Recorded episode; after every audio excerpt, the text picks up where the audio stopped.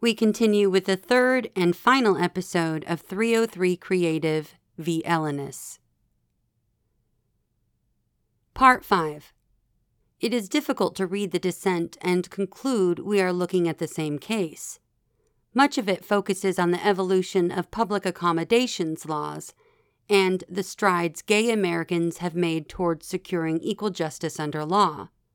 And no doubt there is much to applaud here but none of this answers the question we face today. Can a state force someone who provides her own expressive services to abandon her conscience and speak its preferred message instead?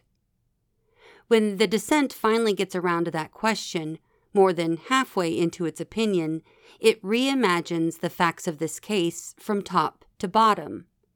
The dissent claims that Colorado wishes to regulate Ms. Smith's conduct, not her speech.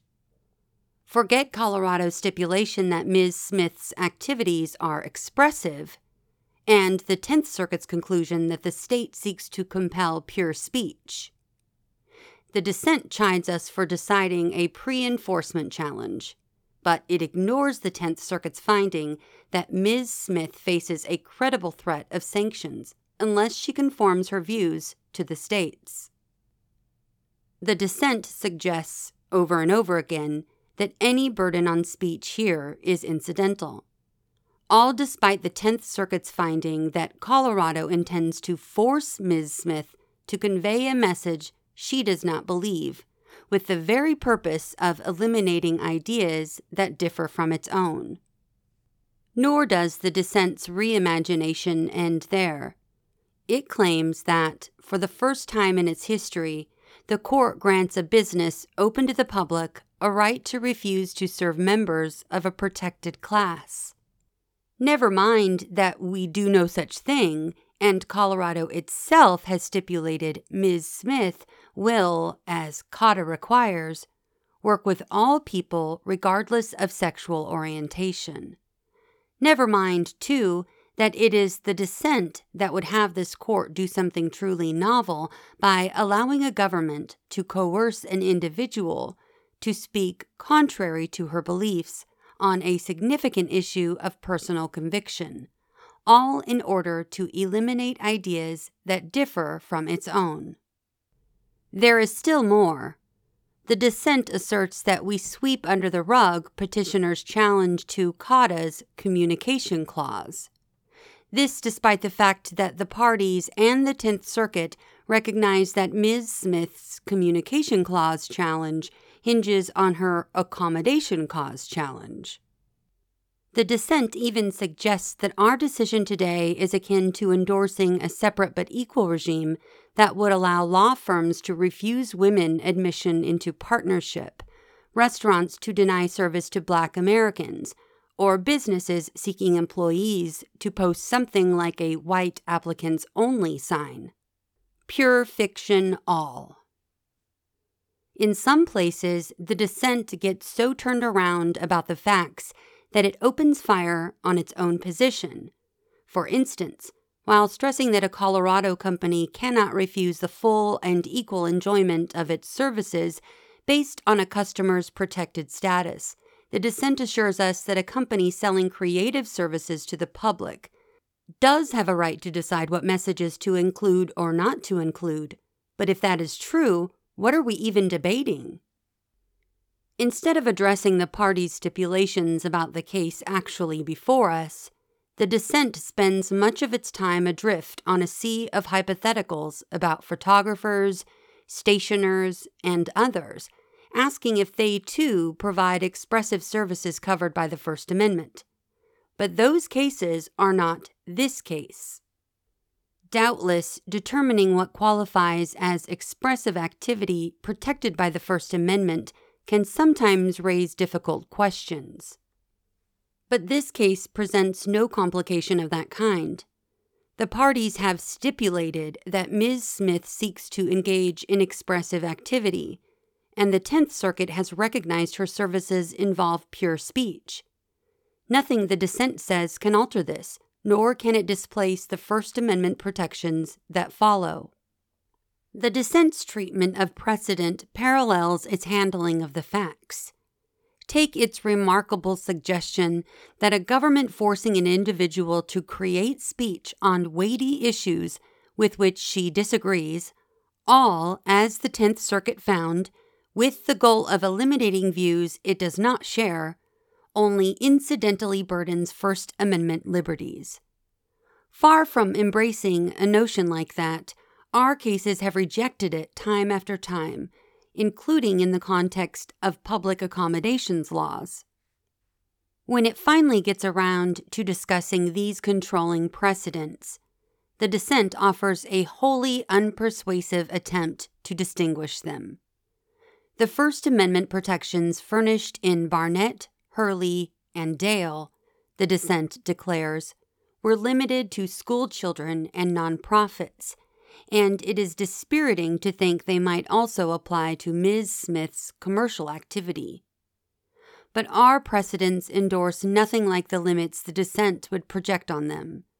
Instead, as we have seen, the First Amendment extends to all persons engaged in expressive conduct, including those who seek profit, such as speechwriters, artists, and website designers.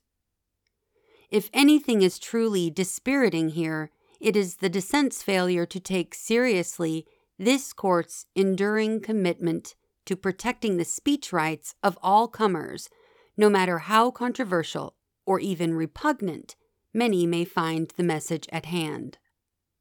Finally, the dissent comes out and says what it really means. Once Ms. Smith offers some speech, Colorado would require her to create and sell speech, notwithstanding her sincere objection to doing so, and the dissent would force her to comply with that demand. Even as it does so, however, the dissent refuses to acknowledge where its reasoning leads. In a world like that, as Chief Judge Tymkovich highlighted, governments could force an unwilling Muslim movie director to make a film with a Zionist message.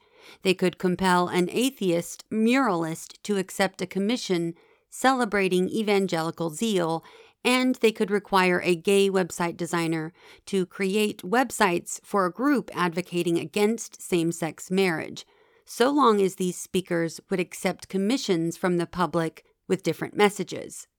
Perhaps the dissent finds these possibilities untroubling because it trusts state governments to coerce only enlightened speech. But if that is the calculation, it is a dangerous one indeed. The dissent is right about one thing what a difference time can make. Eighty years ago in Barnette, this court affirmed that no official, high or petty, can prescribe what shall be orthodox in politics, nationalism, religion, or other matters of opinion. The court did so despite the fact that the speech rights it defended were deeply unpopular at the time the world was at war, and many thought respect for the flag and the pledge essential for the welfare of the state. Fifty years ago, this court protected the right of Nazis to march through a town home to many Holocaust survivors and along the way espouse ideas antithetical to those for which this nation stands. Five years ago, in a case the dissenters highlight at the outset of their opinion, the court stressed that it is not the role of the state or its officials to prescribe what shall be offensive. And just days ago, members of today's dissent joined in holding that the First Amendment restricts how states may prosecute stalkers despite the harmful, low value, and upsetting nature of their speech. Today, however, the dissent abandons what this court's cases have recognized time and time again a commitment to speech for only some messages and some persons is no commitment at all. By approving a government's effort to eliminate disfavored ideas, today's dissent is emblematic of an unfortunate tendency by some to defend First Amendment values only when they find the speaker's message sympathetic. But if liberty means anything at all, it means the right to tell people what they do not want to hear. In this case, Colorado seeks to force an individual to speak in ways that align with its views but defy her conscience about a matter of major significance. In the past, other states in Barnette, Hurley, and Dale have similarly tested the First Amendment's boundaries by seeking to compel speech they thought vital at the time. But as this court has long held, the opportunity to think for ourselves and to express those thoughts freely is among our most cherished liberties and part of what keeps our republic strong. Of course, abiding the Constitution's commitment to freedom of speech means all of us will encounter ideas we consider unattractive. But tolerance, not coercion, is our nation's answer. The First Amendment envisions the United States as a rich and complex place where all persons are free to think and speak as they wish, not as the government demands. Because Colorado seeks to deny that promise, the judgment is reversed.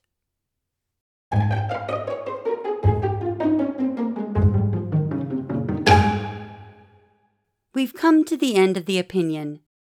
Until next episode, thanks for listening to What SCOTUS Wrote Us.